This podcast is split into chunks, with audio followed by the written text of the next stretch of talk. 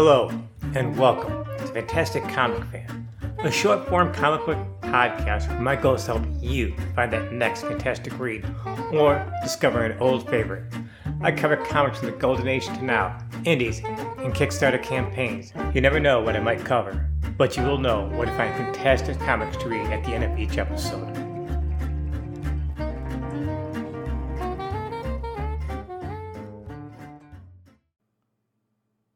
It's Friday, September 30th, 2022, and episode 76 of the podcast.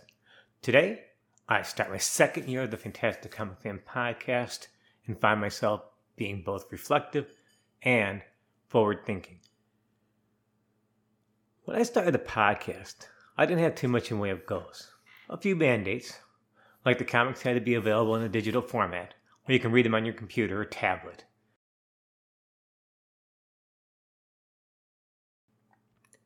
From my standpoint, it gets tiresome hearing debates about physical versus digital copies. I want comic shops and anywhere you can buy physical copies of comics to thrive and continue to grow.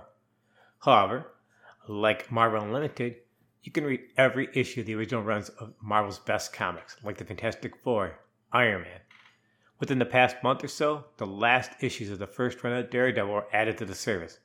Obtaining all of those comics in any format can be pricey over on Comic Book Plus, you know, those people are amazing. There are thousands of thousands of comics in public domain that have been scanned and made available. They're also continuing to always add more comics. In addition, you often find fantastic artists and other creators who got lost over time. Or you can find the first work by a creator. For example, I recently found Jim Aparo's first published art on the site. From a historical and legacy standpoint, all comics by the major publishers should eventually be made available in a digital format. I would love to see all 207 issues of Millie the Model as part of Marvel Unlimited. It ran from 1945 through 1973 and helped pay the bills at Marvel during the lean times. Stan Goldberg, who worked on many of the Millie stories, made big contributions to Marvel and should be more recognized not to take away anything from Kirby, Ditko, or Lee, but Marvel is more than just those recognizable names. Another mandate I went for a short form podcast. Most episodes are under 30 minutes. I'm humbled by how many fantastic podcasts are out there putting out fantastic shows. I'm not trying to compete with anyone, but find my own niche. While talking heads are okay, not that everyone does a talking head podcast, I don't want this podcast to be a bunch of fans going on and on, leaving frustrated listeners wishing we would get to the friggin' point. Guests like this too, as they get what they want, and everyone is happy. I'm not doing this podcast for the bragging rights of saying, look at me, I'm a big podcaster. And often I get asked by people not familiar with podcasting, do you make money off of it? Well, monetizing could happen. Truthfully, it's not a goal. I recently updated my tagline I want the podcast to grow and continue to introduce fans to a different way of covering comic books. That's more important to me than actually making money. I put a lot of time, effort, and energy into the podcast. I used to do not a great job of editing, for example, mostly because my voice grates on me and I hate editing myself, a common thing with podcasters. I had to change the narrative in my own head to say that I need to make the guests sound good and the best thing I could do is to remove all those long pauses, uhs, coughs, deep intakes of breath. And that goes not only for them, but for me also. It takes about an hour to edit a 15 minute guest spot. Not that all guests need a lot of editing, but sometimes I need a lot of editing. In these guest spots, I've cut out a lot of my own tangents and spiels. And not so long ago, I remember complaining while editing if I say so one more time, I'm going to rip out my own tongue. I wanted to give everyone a little insight into the inner workings of the podcast, which brings us to today's episode. I'm putting this together Friday morning and getting it up later today. There's only one of me, and I do have a life outside of podcasting. This is the second part of my three part conversation with Gary Carlson. This time, we are talking about Big Bang comic books over the years. I could have run all this into one big episode, but it goes against that short form mandate. It's also the first time I've had a multi part run of episodes. I've been looking at the stats since yesterday's episode, and Gary's doing pretty well. Thank you for listening. Also, I've gotten some fantastic feedback. Thank you. Gary is such a great guest. You're going to love this episode too. Now, what I want you to do is go back to listen to some of the past episodes of this podcast. There are some fantastic listens. I've had great guests promoting their indie projects. I have great guests talking about comics they love. Now, one more thing. Last thing I promise. Please look at the show notes. You'll find information on Big Bang Comics and a link tree on the Fantastic Comic Fans podcast. Follow this podcast on social media. Subscribe to the podcast wherever you listen to podcasts. I again want this podcast to continue to grow, and as I've said, to introduce fans to a different way of covering comic books. Now, on to today's show. I have Gary Carlson here today, and we are talking right now about Big Bang comic books. How did that whole concept come about? Why did you choose the name and all that stuff? What's what's the origin behind the company? Ah, gosh, like I said, we were doing uh, a book called Berserker at, at Caliber Press, and my buddy Chris Ecker said he wanted to do an old style comic, and we started off and decided we pretty much decided to try ghosting the writing style and the art style on classic characters. I mean, uh, we weren't looking to do just one. We were looking kind of to do, you know, Siegel and Shuster stories and Bob Kane stories and uh, Simon and Kirby and and anybody, you know. So that just the first one turned out to be the Night Watchman, which you know, like again, Chris's first idea was Daredevil, but I kind of steered it in a a Batman-y direction. I just figured Batman had the greatest uh, villains as far as I, at least Golden and Silver Age, as far as I was concerned, and and it fit his style perfectly. I mean, we started off that way, and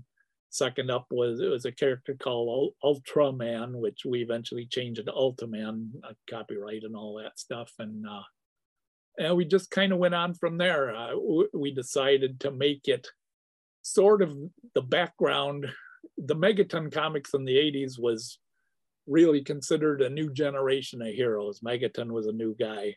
Ultra Girl was Ultraman's daughter. Berserker, I mean, all those guys, they were new characters. We thought, well, we'll tell the retro stories from their past.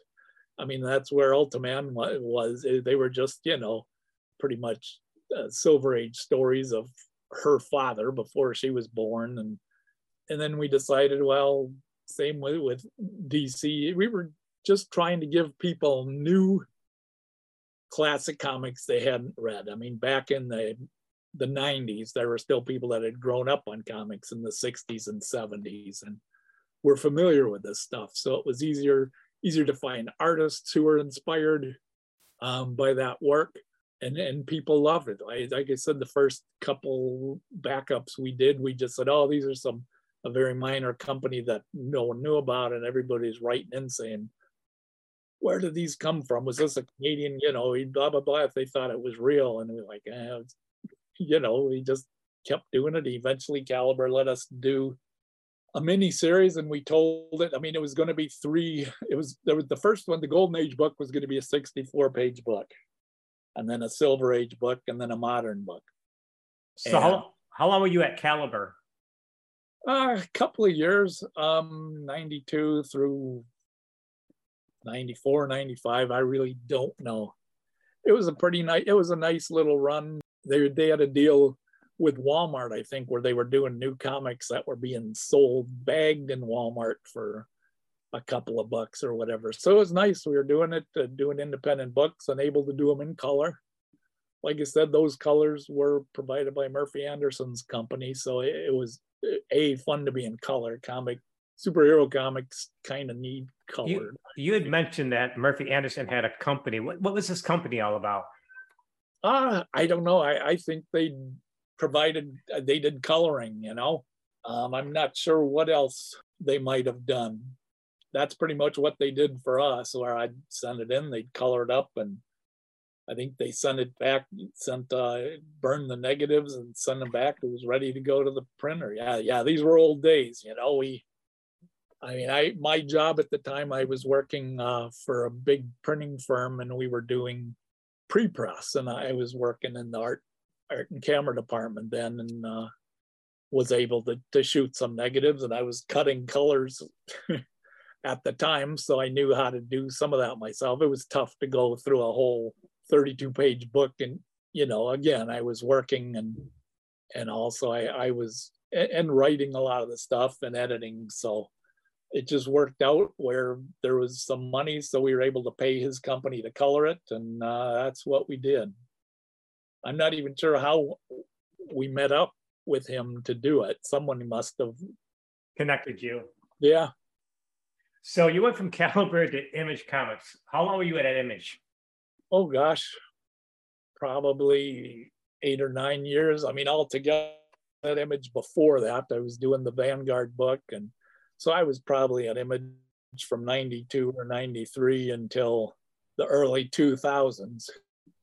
So from there, that's when you decided to make Big Bang Comics and, a uh, separate entity. Well, we had done that. The the, the mini series at Caliber, we decided it went from the backups in Berserker. Like I said, it just that's what people were interested in more more so than the front of the book. And at the 1963 came out, and people were talking retro, and here we had stuff ready to go. So Caliber's like, okay, let's do it, and and then uh, they had high hopes for it. And then they they and their distributor popped up and wanted to split the copyrights. They would take a third the distributor would take a third and we'd be have a third. And i said no nah, we, we decided chris and i we didn't want to do that. So we told them no. So it cut everything short there but then image uh, erik popped up and said why don't you bring it over to image i mean we were already planning on using his mighty man character and chris was good friends with jim valentino and we were going to have a you know a Shadowhawk story in preparation, and the idea was just to be able to do stuff with all their different characters. We were going to do uh, retro characters of Spawn, so a lot of that stuff didn't turn out, but I mean that was kind of the plan. So, is there a big continuity with the Big Bang comics, or are they pretty much self-contained? Don't really rely on past stories? Are they interconnected? they are interconnected, but it's always been an anthology book. I mean, you can pick up one issue and the next two issues will be something different. The sales were never there eh, really to make money or support us. I mean, I think had we been able to do a Night Watchman book, Pencil Berserker, you know, like a lot of uh, retro stuff did. I mean, none of that stuff ever was super, super sellers, but I, I think it would have established us so I mean, like I said, it was just this issue to that issue, and we kind of went here and there, back and forth between Silver Age and and Golden Age, and and it's still that way these days. Just happy to get the latest book out, you know. And yeah, there is there is a continuity to to each particular character, and if you've read various stories with the characters, you will know it. But if if you haven't read or if you're reading the first one, we try to make it to where you come in and you learn what you need to know about the character. And that's what there is. It's a, a pretty much a self-contained story. So So when did you start getting into publishing it yourself and and just doing it all yourself on your end with your company? Yeah, and toward the end of time, we were just barely breaking even, and yeah, I mean, in the books, uh, the last one or two lost money and had to pay them back, and that got to be expensive. I mean, actually, from the very start, they weren't super profitable. I mean, we went over there and started on the end of six issue image, fifteen thousand dollars, mm. something like that. So we did the next batch of books in black and white just to pay them back. And then after that, it was more or less breaking even. We were coming out a little bit ahead with a little bit of this, and then tried a couple of color specials again and went okay. But then, like I said, the last issue or two at Image lost money again. And I won the money. I said, okay, can't do this anymore. I, just because, you know, there was a certain amount of money a Image took a cut off the front. Uh, what I don't know, but then you had to cover that to pay it back, and we just weren't doing it. So at a point, we just reached a point where it's like, okay, let let's try self-publishing through Diamond. We went through Diamond, and and again, I mean, without Image's visibility, our sales dropped again to where we, we weren't doing them 1500 and, and this and that, but we were pretty much breaking even again. We did six issues of Big Bang Present. And uh, at that point, it was like a Diamond was, I think, looking to get rid of people and said, okay, a book's got to make this much money and this many copies and whatever. And we just weren't doing it. So we thought, okay, time to quit. I, another year or two later, uh, Mark Heike, and they approached and said, "Hey, do you, we can do your book here, and you know, blah blah. It wouldn't be that expensive and whatever. Uh, but the problem, they, they it, it because of what we were selling, it had to be a a book that they could charge ten bucks for, and in order to do that, it had to be sixty four pages or more. So we tried that. It was just kind of hard to fill a 64 page book because all along, I mean, nobody was making money. The artists were doing it and they would work for a while and get tired of doing it for nothing or doing it just for fun, you know. Uh, before that, I had actually started doing a few print on demand things at Kablam.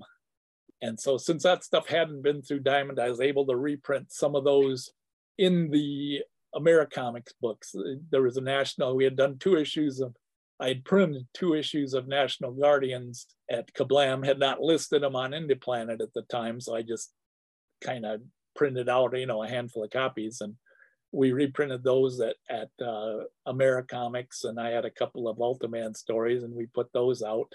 But it just got too hard to, to do a 64 page book.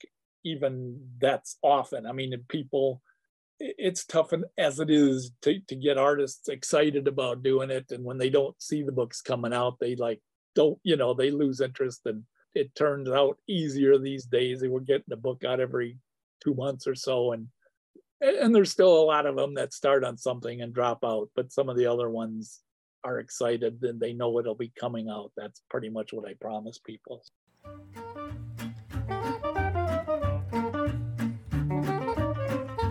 Thanks so much for listening to today's episode. I hope you stick around for future episodes. If you like this podcast, please spread the word. Recommend it to comic fans. With this episode, I've added a link tree to the show notes, allowing you easy access to the Comic Fan podcast, platforms, and social media accounts. Please follow the podcast on Twitter and Instagram. I want the podcast to grow and introduce fans to a different way of covering comic books. Again, thanks so much for listening. See you next time.